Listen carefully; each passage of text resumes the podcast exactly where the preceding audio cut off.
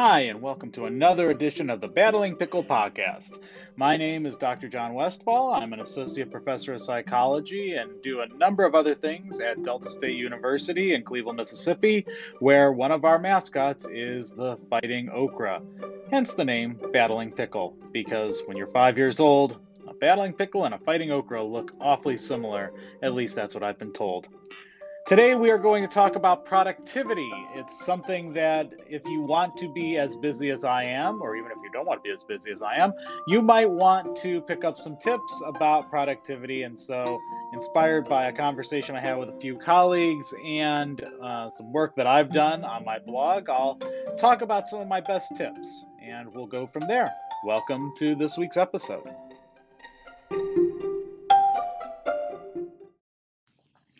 So, this week's episode is a little bit different than we've had in the past. In the past, I've talked about psychology, I've talked about uh, educational psychology, history of psychology, statistics, all those things.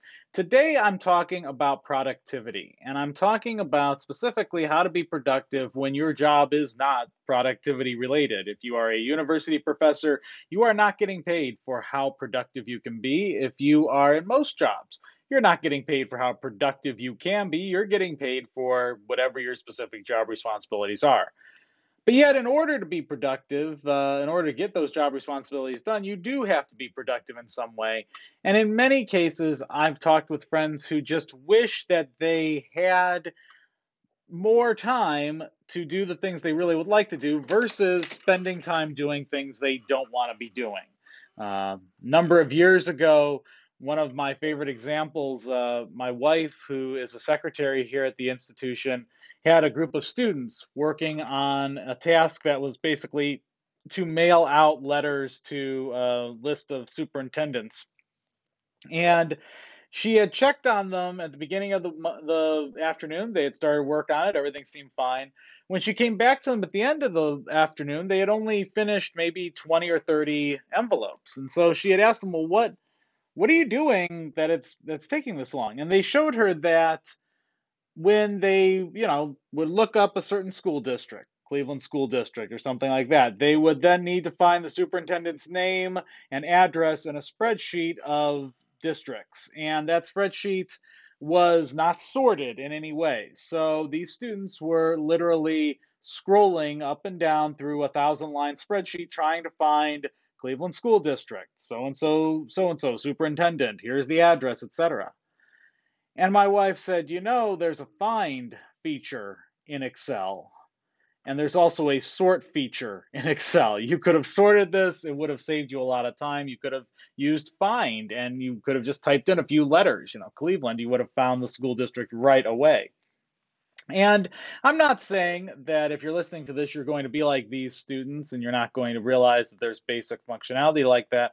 But I am saying that you might be so overwhelmed that when you're thinking about your own productivity as a student or as a staff member or a faculty member, you're not thinking smart. You're thinking, this is what I know. And in some cases, that is an older method that is going to take some time the corollary to this is I've had students tell me, or I've had faculty colleagues tell me, I don't have time to learn that.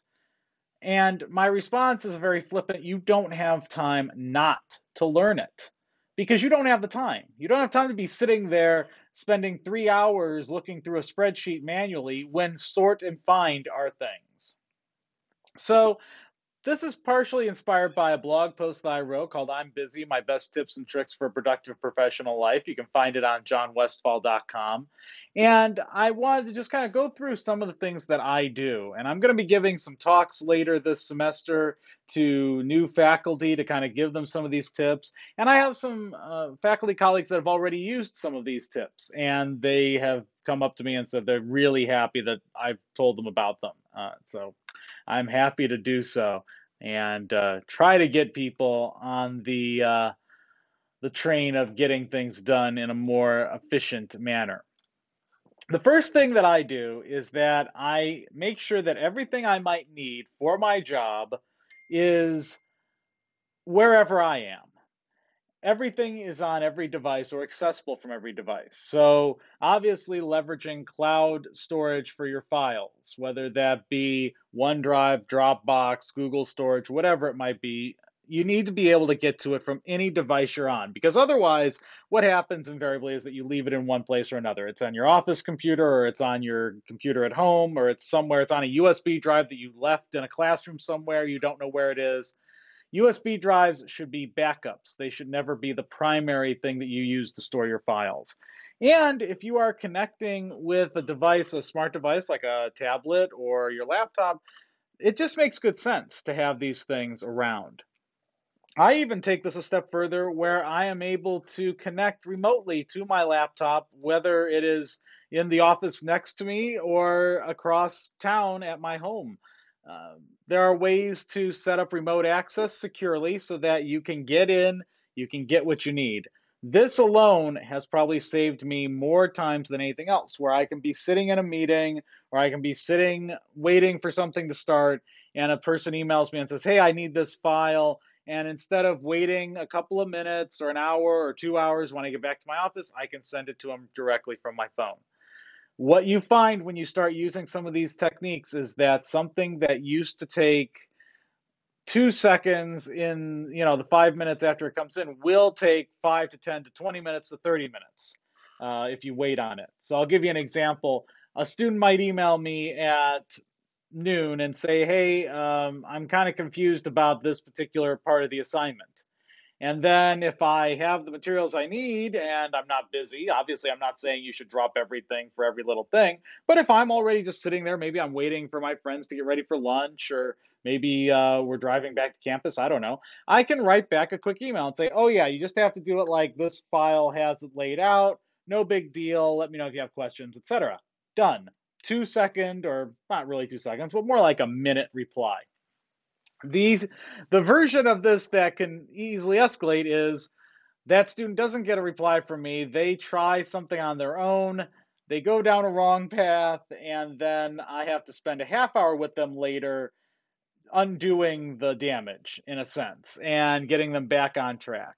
Sometimes, even though we, we do live in a world where you shouldn't drop everything for everyone, you cannot deny the fact that if you can catch a little fire when it is just a spark, you can prevent a big inferno.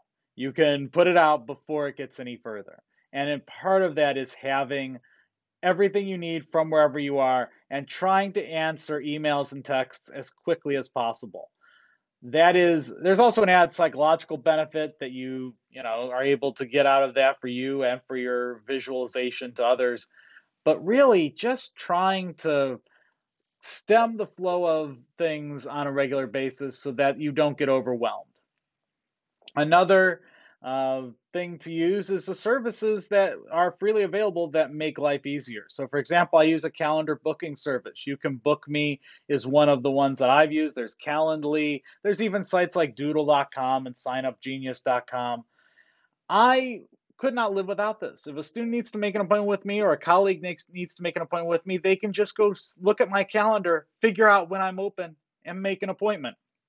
They don't have to, we don't have this dance back and forth of, are you available this day? Well, no, I'm not available at that time. Well, how about this time? No, I'm not available then. Well, are you available here? No, I'm not available.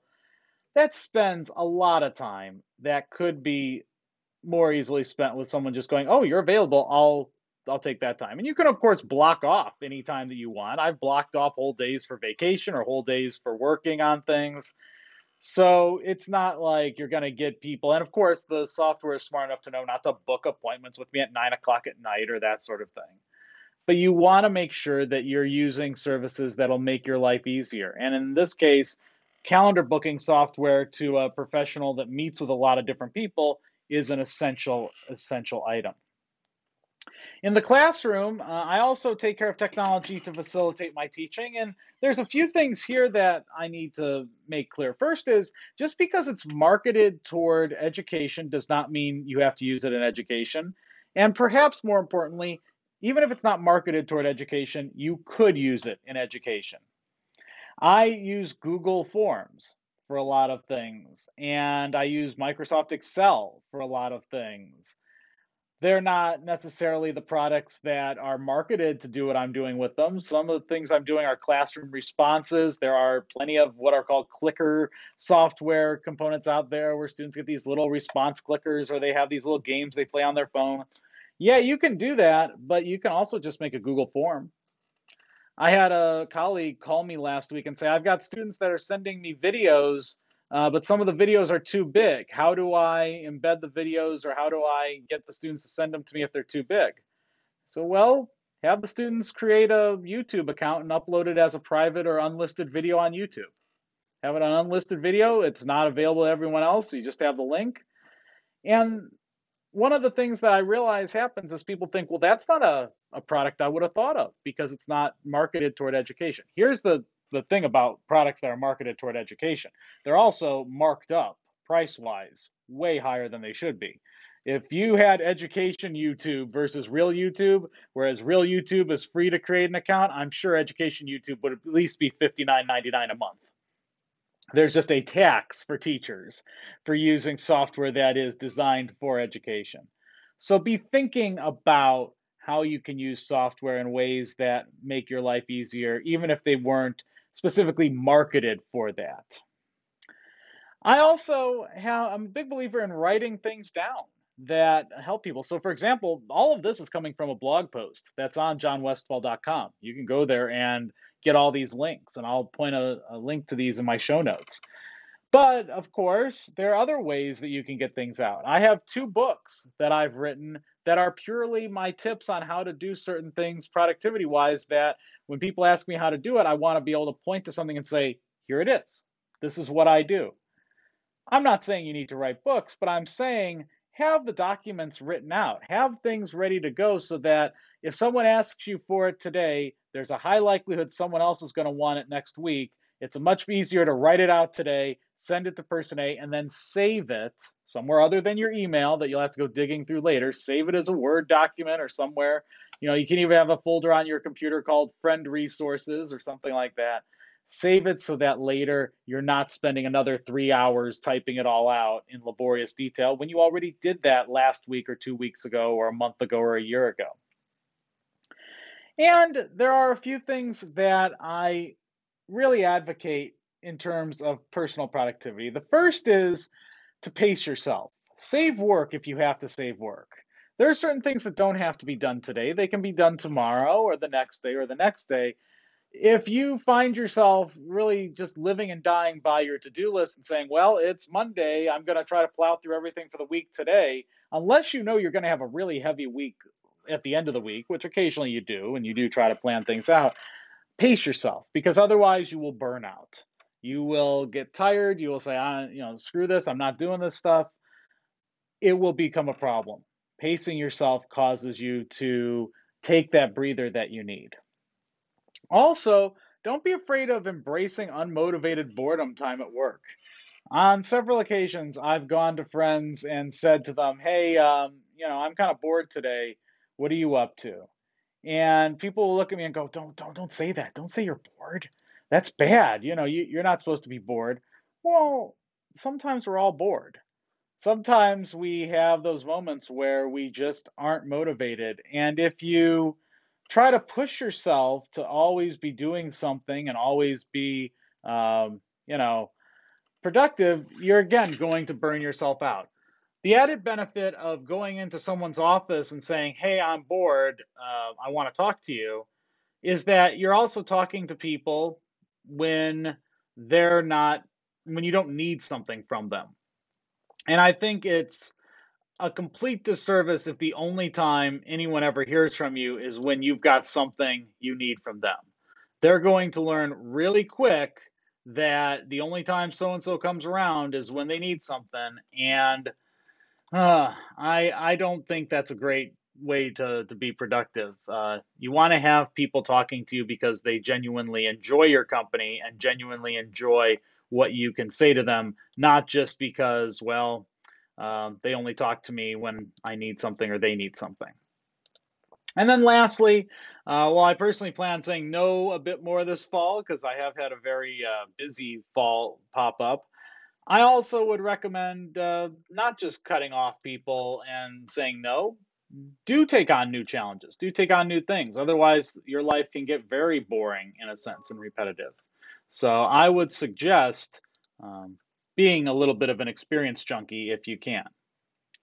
So those are sort of my tips for productivity. And like I said, there's more of this on my website.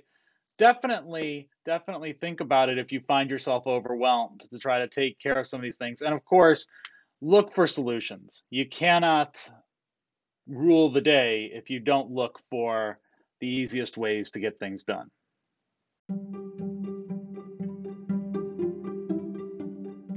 This has been another edition of the Battling Pickle podcast. Remember that we are hosted on anchor.fm. If you go to anchor.fm slash battling pickle, you'll be able to interact with the podcast. You can leave a message for me to respond to. You can give me your feedback. And I hope that you have an awesome week.